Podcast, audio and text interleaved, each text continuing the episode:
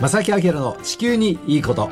皆さんこんにちは正木明です。荻野恵美子です。え今日は10月の19日月曜日午後1時を回りました。どのような週を始めね皆さんお過ごしでしょうか。今日10月19日過去に何があったのかってねちょっと調べてみました、ええ面白いのがあったのでねご紹介したいんですが、はい。だいぶ昔の話です。ええ。1814年、うんずいぶん前です。うん、はい。タイトルがですね、はい。ロンドンビール洪水ロンドンのビール醸造所でうん。多数の大樽が転倒147万リットルのビールが流出。すごい。という記事が載っております。そうですか。でこの事故によってなんと9名の方がお亡くなりになったという。あららら。ら1814年のことです。今の時代にもちゃんとね。ねこうやって分かるように載っているというところが。10月19日にうん。の出来事でございました、今日の出来事気をつけましょう今日。1810ね。どうやって気をつけます？えビール飲むときにねちゃんとお店の人。そうそう。あの皆さんちょっと気をつけてね。さんビール糖ですか、いや私ね、はい。日本酒糖なんです。結構いけそうですね。えまさきさんは？ビールはですえね大体缶ビール1本あれば十分。私もそうなんです。はいあの日本酒はおちょこ1杯あれば結構満足。おちょこ一杯、はい、おちょこですよ、うん、あの あの味ははい。すごい好きなので、ええ。でもそれ以上飲んでしまうと、はい。ちょっとこう前後不覚になる。深くになる。それちょっと。かな。どっちかというと眠くなるタイプなのであんまりお酒を本当は楽しみたいんですよ。すごくね。でもうんあの体質的にちょっと違うのかなと思いますよね。なるほどまあそういえば気温も下がってきてちょうど熱燗にはいいシーズンに なりましたけども、ええ。あの話戻しますよはい。皆さん、はい。えー今日の地球にいいことはですね、えー南米のお話、はいちょうど地球の真裏に当たりますね。うん、はい。えー南米で大変なことが起きています。来てますよね。はい、えー今日もお付き合いください。よろしくお願いします。この番組は公益財団法人兵庫環境創造協会の提供でお送りします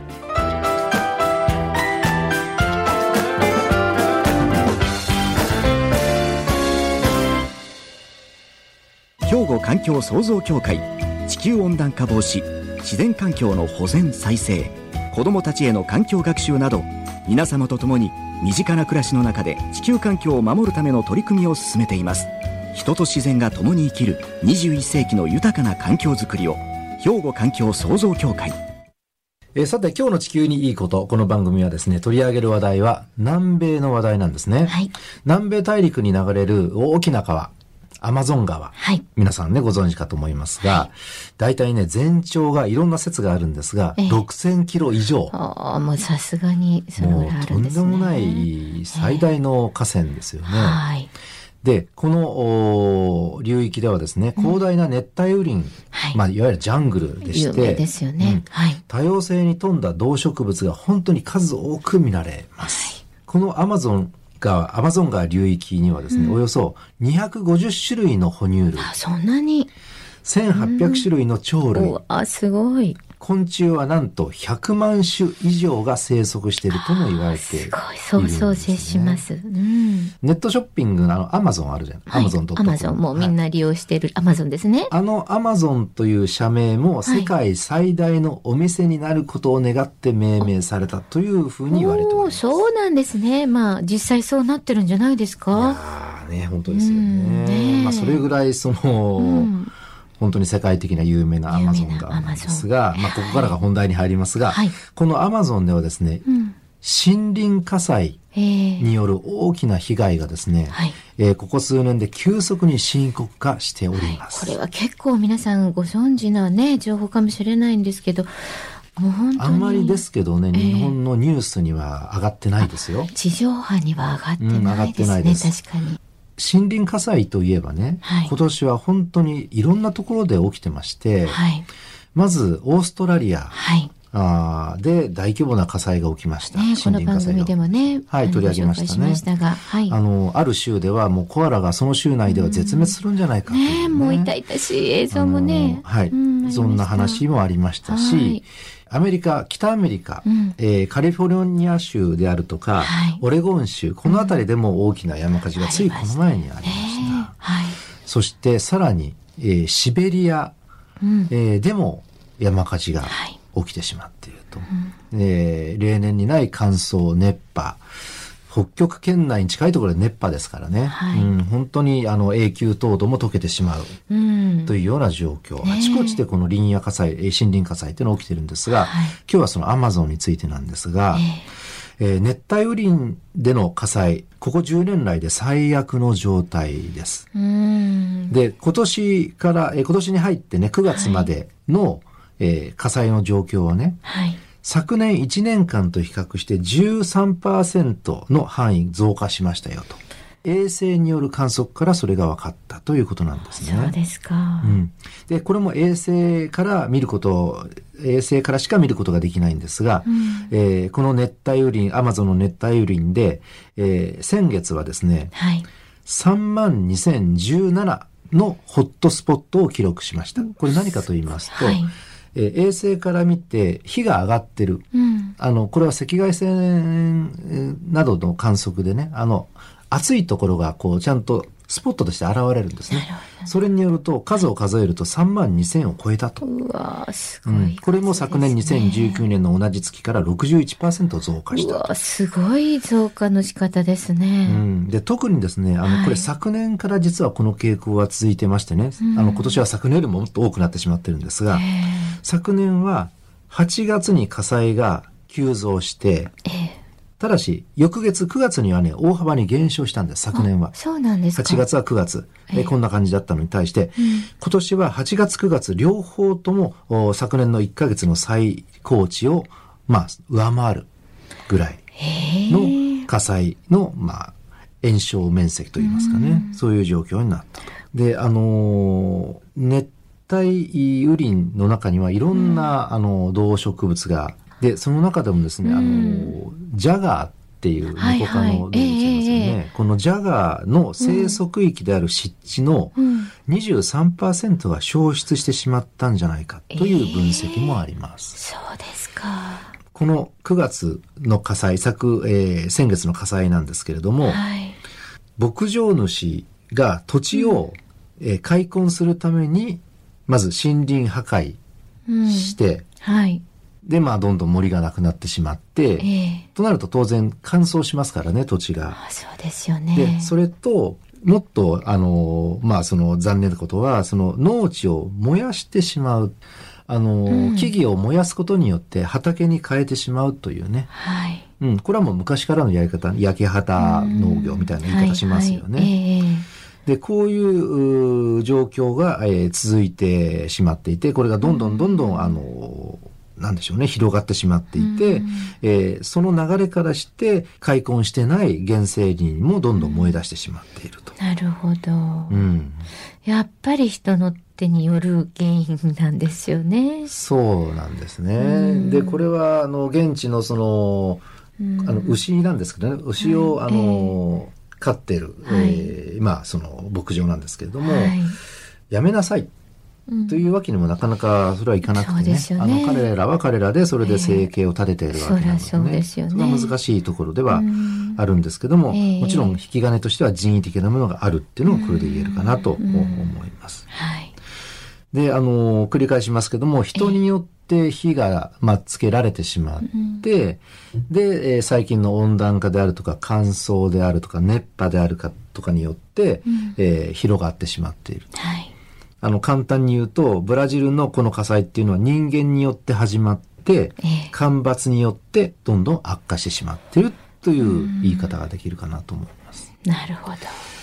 うん。あの、いろんな原因が複合的に絡まって、えー林野火災が過去最高のものになっているということなんですね。なるほど。で、ここで一曲お届けして、後半はですね、はいあの、じゃあどれぐらいの面積なのか具体的に、うん。あと、世界的に、あの、どういう反応があってね、ええあの、どういうその取り組みがなされているのかっていうお話につなげていきたいなと思います。あお願いしますはい。はいここで一休み一曲お届けしまはいす。。曲は、オアシスで、Don't Look Back in Anger。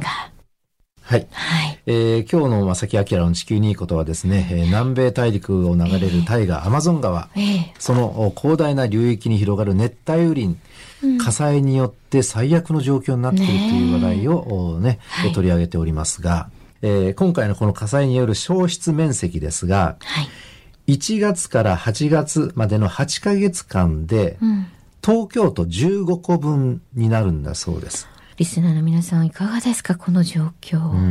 もともと今の季節っていうのはこういう山火事は多いんですねあ。どこでもね。あの北半球、南半球ともに。そうですか。ですけれどもええ、これだけ広がる、普段と違う燃え方をしてるというのは、うんこれはですから、あの、地球温暖化あに伴う乾燥区域の拡大であるとか、はい。あの、温暖化による熱波が頻発にししてるとか、うんえーまあそういうのも絡んでくる。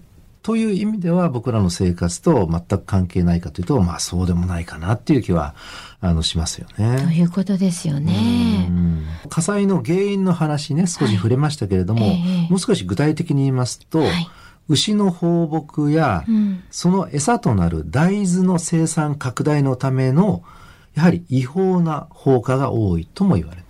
うん。もともとその焼き畑でね、ええあの、高地を作るには、えー森を燃やしてね、あの、耕してっていうことをしなきゃいけない。これは昔からある農法なのでね。はい。それをまあその着実に守って、えー自分たちの財産を築き上げてね、生活しているっていう暮らし、これはもう現地の方は絶対そのしないと生きていけないっていうのがあるんですけども、うんはい。その中には違法なやり方も含まれているっていうところがやっぱり少し問題ですよでね。すよね。放火っていうことであれば、うんそれが原因だとしたらもうとんでもないことですよね。これはだからいたずらの放火ではなくて、やっぱり、あの、なんとか生活しようっていう放火の可能性もありますしね。いや、国の体制としても困ったことでしょそうう。ね、これは。ですから、あの、国、ブラジルとしては、あの、ここから先は違法ですよ。うんっていう、一応その決め事はしてるんでしょうね。あの、このエリアは絶対放火しちゃダメ、あの、火を放っちゃダメですよっていうようなね。ねでちなみにそのブラジルはですね、牛肉の最大輸出国なんですいや、ね。これをね、私ちょっとさっきから気になってたんですが、うん。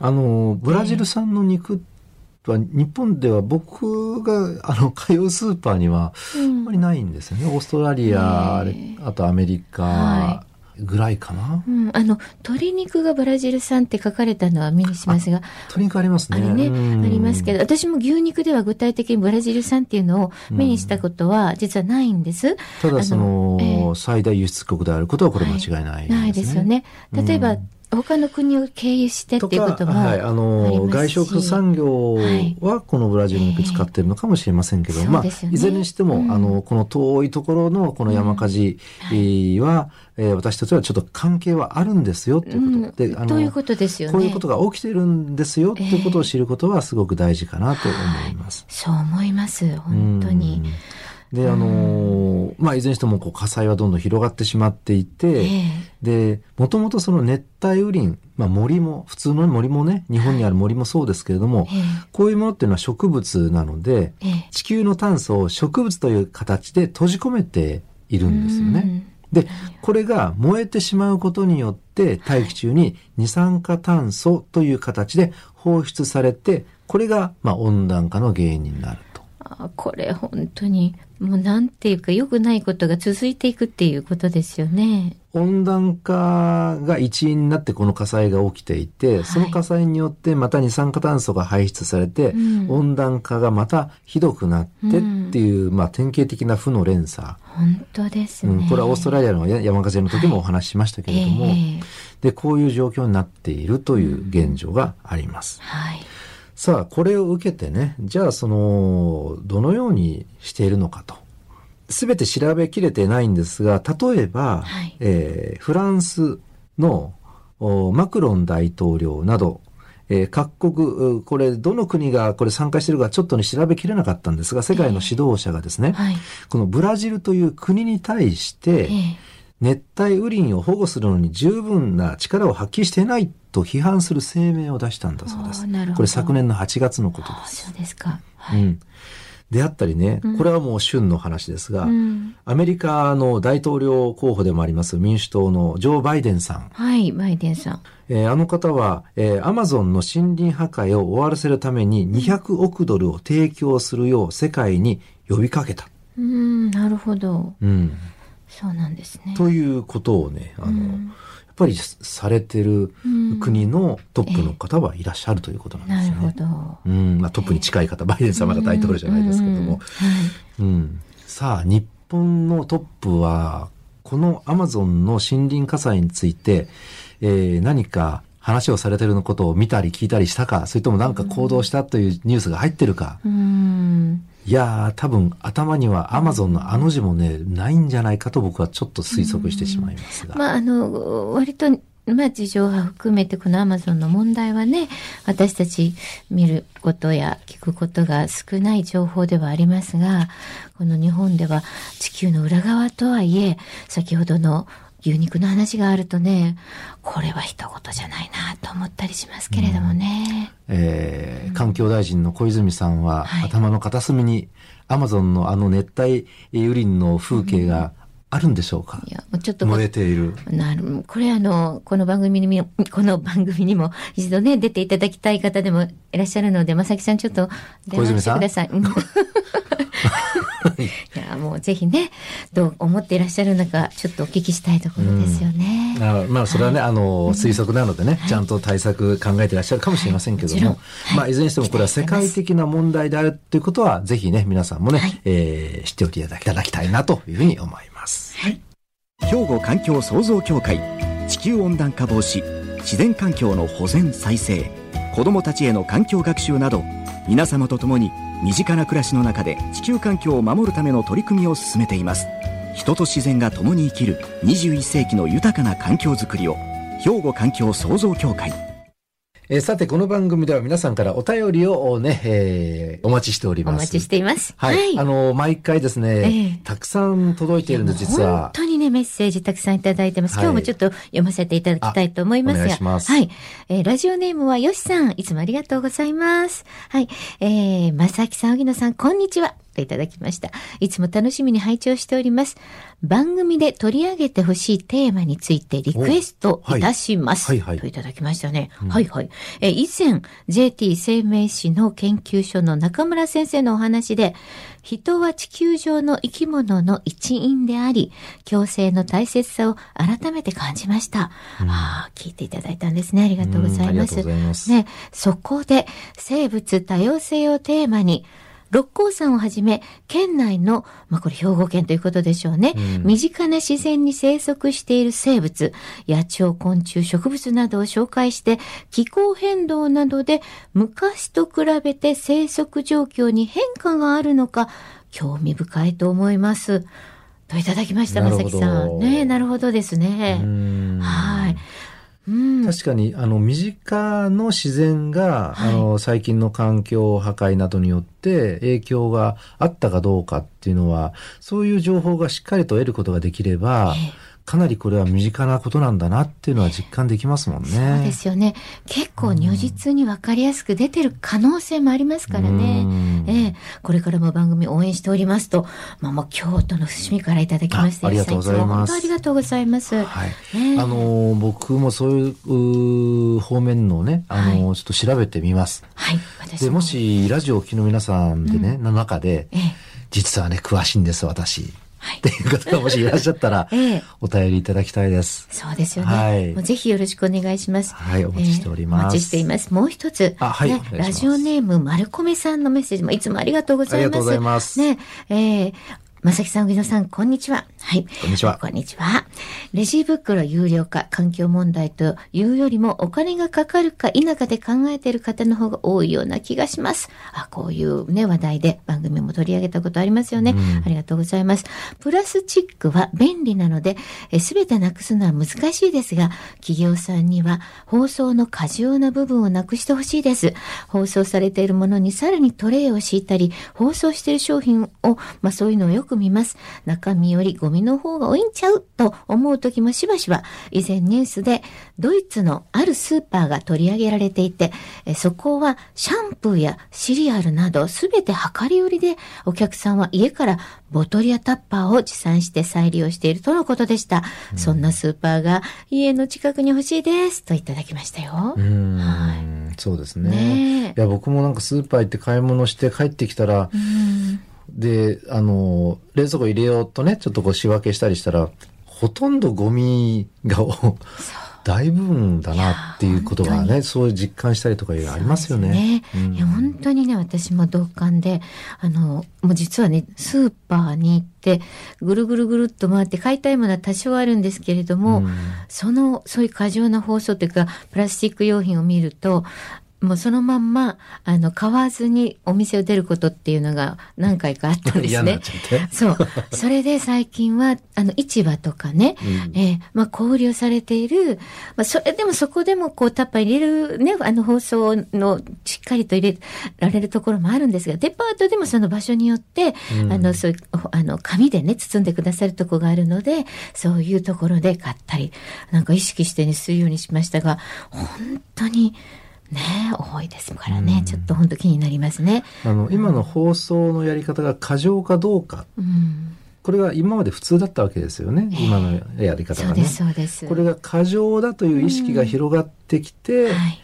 えー多分世の中どんどん変わっていくんでしょうね。ねえ、うんはい、もう本当タッパー持ってお店に行きたいなと思ってい確かにそういた頃なうんおですよ。店がね、ええできたらいいですよねねえ増えていくとね、いいですよね。ね、ありがとうございます。はいありがとうございましたはい、こんな風に皆さんもね、はいどしどしお寄せください。はい。お待ちしております。おはがき、お便りの場合は、郵便番号650-8580、ラジオ関西、正木明の地球にいいこと、ファックスでは078-361-0005、メールでは、まさきアットマーク、jocr.jp、こちらまでお寄せください。お待ちしております。はい、皆さんお待ちしております。